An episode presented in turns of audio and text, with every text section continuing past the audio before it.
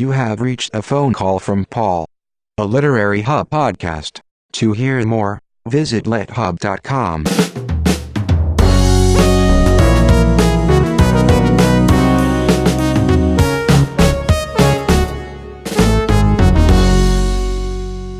Part 1 of Paul Holden Holdengraber's conversation with Alain de Botton.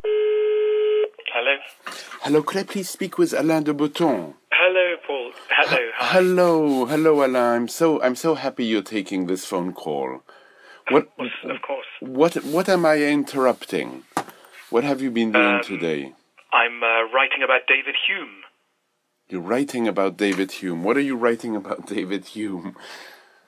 this is not this is not a response one one gets every day.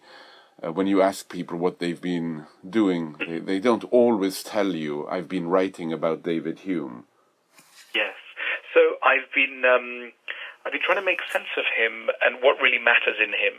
Because there's so many things one could say about David Hume, or indeed any thinker. So the challenge is always to come up with a few things that seem really pertinent and interesting. And um, I think I've hit on a solution, um, but I'm still grappling with him, Can- can- fighting David Hume. Fight, fighting David Hume. Can you can you tell me a little bit, uh, both what, I mean, it might be a little bit premature to say what it is, but perhaps more more importantly, how you go about trying to make sense of thinkers, and and what the purpose is of making sense for them. What what making sense means for you. I think you have to proceed very intuitively and you have to listen to your own boredom. Um, the moment you're getting bored, probably somebody else is getting bored too. So it's about trying to do justice to a thinker, but in a way, trying often to help them to say what maybe they never quite said as crisply as they should. Um, because it's one of the great taboos of intellectual life that we imagine that the people who've got the best ideas have expressed them in the best ways, and often that isn't true. Um, often some of the most brilliant ideas are lying trapped um, deep underground, uh, if you like, and it's the job of, in a way, the, the cultural critic to, to open up tunnels underneath and to scrape away the dirt and to, in a way, bring up to the surface where they can be used and admired some of these bits of uh, knowledge that are otherwise um, kind of lodged in the middle of some pretty unprepossessing stuff. So so um, in a, in a in a sense, you're you're lending them a hand. Yes, which you know sounds um, I, I, I know it sounds. Uh, I handed um, because you know one could say, well, you know, well, they don't care; they're long gone. But it, look, I think it's um, there's a job of translation to be done um, sometimes, um, and I think that in many ways that is what a writer often is. You know, even if you're not writing about David Hume, you're, you're trying to translate your own feelings or your perceptions. Um, writers are constantly trying to build a bridge between the kind of chaos and confusion that's in most of our minds most of the time, and and just trying to to provide more lucid accounts at points about how life is. You know, it, it, it makes me think that writers, in the true sense of the word, pontificate in the sense that they they build bridges, pontifex. You know, they build a bridge between what was and what is. And in in in your case, it as when you say cultural critic, I often you know I'm asked what it is I do, and I always say I'm kind of the curator of public curiosity uh, trying trying in some way to to make what what may seem arcane and what may seem reserved for the erudite actually palpable, tangible, and um, something that gives people appetite. Yes, I mean, and that's you know absolutely, and it's it's a very honourable and, and ongoing task because um, you know we have ever less time. Our minds are assaulted with information at, at every point, and um, you know the, the tragedy is that we have many many good ideas in circulation. They just aren't the best ones. Often prominent enough either in our own minds or in the culture more generally. Um, so, you know, there's always a role, I think, for people who who want to, you know, go down the mine shaft, get out these ideas, and, and bring them to the surface. Um, that's as important as um, maybe people who opened up the tunnels in the first place, as it were. You know, um, what you were saying about about writers not always and thinkers for that matter not always being their best friends in terms of expression goes so much grain, uh, against the grain of what I learned when I was growing up in Europe. I remember in, in Belgium, we, we studied Boileau, and Boileau said something like Ce qui se conçoit clairement s'énonce clairement, et les mots pour le dire viennent aisément. What you, what you understand clearly you think about clearly, and words to express it come to you with great lucidity. That is probably not the case. I mean, it's not the case the same way another Latin saying I grew up with, which I'm rebelling against to this day. I mean, we, we do rebel against statements that are made sort of with certainty, which was a statement uh, de gustibus non disputandum est. You do not debate of of of tastes. Um, taste is something you cannot debate, and I often think, Alain, that the only interesting thing is to talk about taste. Well, I mean, you know, you're absolutely right that there's a kind of prestige of obscurity, um, and there are good reasons because we we do sense rightly that um, many, many things are, are extremely complex.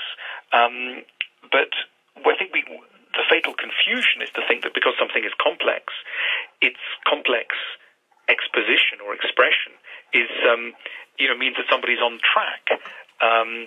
And I suppose I've always looked at people like Voltaire, who, you know, was an example of somebody who tried really hard to um, make his writing seem utterly clear uh, and like common sense. Um, and in fact, it wasn't really at all. But it, you know, the the best moments I think in French culture uh, have been, you know, that kind of tradition that, that goes from Voltaire, that dedication to plain speaking. I mean, you find it even before Voltaire, people like Montaigne and Pascal. But um, it's it's a, basically a, a kind of commitment to entering the the thickets of, of human experience and making sure that your reportage is, is pretty clear. Um, but you know, the Germans, bless them, um, have, have introduced a different idea to the world, and it seems odd to single out a, a particular country. Um, but certainly, in the kind of philosophical cultural area, uh, Germany was so dominant in the 19th century and really infected um, uh, Western culture with with an idea that the more obscure something is, the more intelligent it stands a chance of being, um, which has just been absolutely fatal. Um, modernism took this on board, uh, and generally, you know, we live in a world that's divided between commercial culture, which places enormous premium on clarity, and the idea that you know your radio jingle or advert will get across to its audience immediately. That there are there are very highly paid people um, who who spend their lives making sure that messages are absolutely you know, aimed like a missile to pierce our hearts and our minds. Um, meanwhile, some people dealing with very important material about democracy, about um, emotional maturity, uh, about liberty, money, all sorts of very big topics, um, are being discussed um, without such a premium on clarity, with the result that um, you know the gulf between the thoughts of the elite and the thoughts of everyone else uh, are sometimes painfully large, and um, and everybody suffers because we live in a democracy, and in a democracy it is so important that uh, intellectuals have a mass impact um, because it's a mass society. If it's not going to be the intellectuals, I mean, I don't mean just intellectuals, but um, that you know people who've got very high ambitions should marry up those high ambitions with, um, uh, you know, properly democratic ideals of kind of discourse, and that's going to be hard um, if you're also dedicated to a kind of German uh, notion of sounding complicated.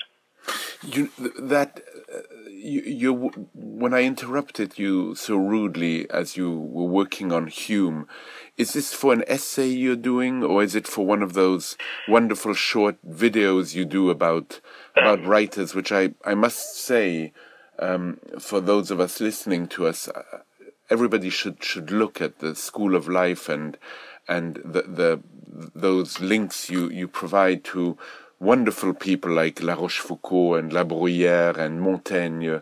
I, I, I think they're highly informative and make things simple without simplifying them. Um, well, thank you. I mean, I, I set myself the challenge. It, it, the essay is for both, um, and um, it's you know it's, it's, about a year ago. Um, I was uh, cruising around the internet, came across various channels on YouTube that had some pretty high ambitions in science, trying to explain pretty complicated things in science. Um, there seems to be less of that going on in the humanities, so I thought it would be a nice idea to uh, you know make some little films around some, some of the thinkers that I think are, are, are very interesting. Among them, as you mentioned, Proust and uh, Voltaire and uh, psychoanalysts and etc. And um, to try and, and make little films, and it's been a very pleasant and interesting journey. Um, you know, on YouTube, you talk to the world, and um, yeah, I mean, I think for me, that's all part of you know what it means to do what I do in in this kind of current age where uh, writing takes place in many different formats at many different lengths and to different audiences. And and it seems to me that that one of the forms that I think both of us I don't know if, if I would say enjoy, but a gravitational pull in me towards Twitter, which I sometimes feel bad about. I sometimes feel I, I shouldn't be spending some of my waking hours doing this. You probably shouldn't. Um, but uh, okay, okay. So, so um, yeah. you've you've just given me um, you've just issued to me uh, the, the, the kind of um, warning that I need, Alain, which is I prob I probably shouldn't, but you were about to say nevertheless. You all need. But indeed, as, as Hume, um, it, it, tells us we are all much more the creatures of uh, our passions than of reason. So long as we recognize that, we can put measures in place. Um, but it's, um, look, it, it is a, an addictive medium for it reasons is. that are not particularly noble. Um, and um, look, it, it, it, has its place, but I think that you know people setting out to do um, big projects have a particular struggle in this day and age with um, with digital media that is made to be compelling um, and made to interrupt our our longer and uh, more sincere thought processes. So we probably should um, all of us uh, you know keep an eye on that, but you know, I'm the first to admit it's hard. Well, but but you know, it's hard, and what I want to get to, um, nearly Alain, because I need your help in understanding this. Uh, the the the reason there's an attraction on my part is that it keeps a certain distance from the various people one is communicating with, and at the same time, of course, it brings them perhaps too close to us but most importantly, and I, I would say fundamentally, for people who live their lives through various forms of quotations. Twitter and the short form, whether it's 140 characters or less, seems seems to be the, the, the, the right place. In other words, there's something about aphorisms today that find a perfect home in that medium. Yes, I mean, you know, it's it's it's a great challenge um, to you know to, to hammer a, a, a big thought into a, a few words um, and a tiny space. Um, for me, another attraction is that it's um, very quick, and you know, when I started out in publishing, you would have an idea one year and you know, two years later you'd see it in print, and um, and you'd, you'd, get some reactions. Um, with Twitter, obviously, the whole thing takes under a minute, um, and you learn quite a lot. So sometimes when I'm writing, I'll just lift a sentence and put it on Twitter, um, and just see what happens to it. Uh, it could be provocation, really, or you know, something, an insight, and, and just see what kind of echoes it, it gets. And you do actually learn a lot. It's a, it's a kind of live test bed. And some people tell you you're an idiot immediately, others Right. question it, and, you know, you, um, th- there's proper insight on offer, and, and that's great. and in a way it's it's uh, it's just a new form of of of doing what we do when we read which is speak to other people and tell them i mean it's a very private enterprise that ends up being quite public in the sense that one wants to share the insights one has gotten i mean you know i think it's montaigne who said that the best exercise of our of our uh, mind is conversation and he meant, I think, the conversation that comes after the solitary act of reading the great minds of the past. That's right. I mean, look, at the end of the day, it's that rather touching word, loneliness. Um, we're all, you know, one of the most powerful motives of all is uh, is the desire to communicate. We have that word love, and um, you know, but scratch beneath the word love, uh, it, it's often a desire to uh, to learn and to share and to um, you know, as we're falling towards our death, to kind of exchange notes on how things are feeling on your end of things. Sort of exactly what we're doing now on the phone. Yes. Um, you know, we're, we're all we're all solitary creatures with a with a ultimately solitary destiny. Um, but you know, there's nothing nicer than, uh, as I say, to to kind of swap notes on how it's going so far. Yes, and and in, and, and in a way, and in a way, you know, my my initial question, "What am I interrupting?" was a way of saying, now that you are interrupted and no longer alone for a while, um, even though there's good reason to believe that when you're reading um, Hume, you're not alone. Um, but you are alone in a particular way that is different than a phone call where you hear the grain of the voice. You you hear someone who's questioning you.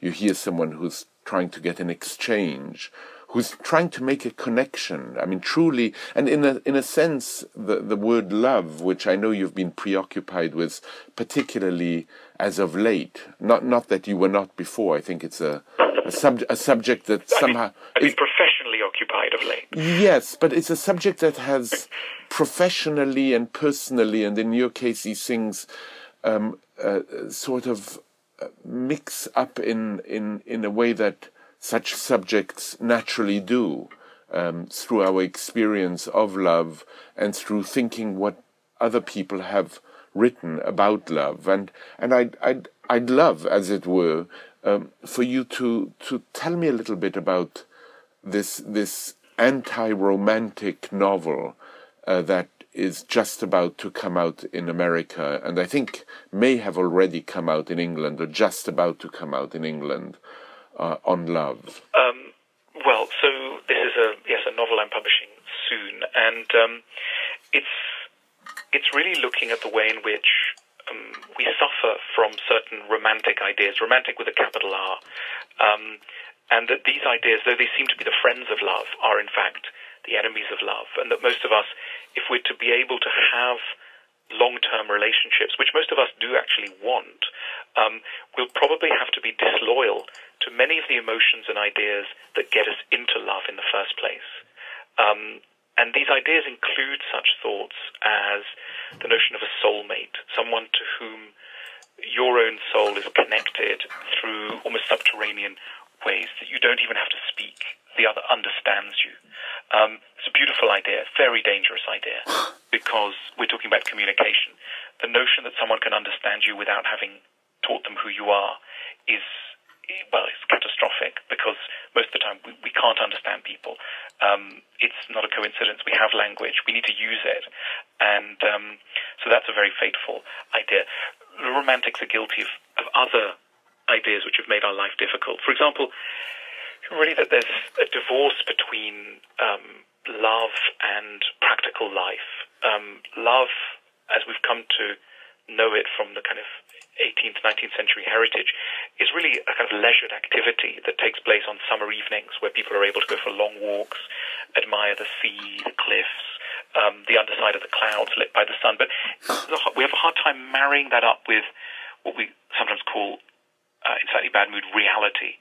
And right, um, the, the quotidian. many, many relationships founder on the kind of contrast. I mean, this is the theme of um, you know Flaubert's great novel Madame Bovary, which is really all about how somebody with a romantic worldview um, gets incredibly distressed and thinks that something's gone fatefully wrong in her life because she's got to organize the laundry and buy milk and um, look after her young daughter.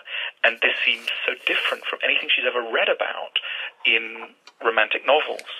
And the reason why that novel is so interesting is because it's a novel that's complaining that most novels, not complaining directly, but indirectly complaining that most novels have led the heroine into trouble um, because they've created unrealistic expectations of love.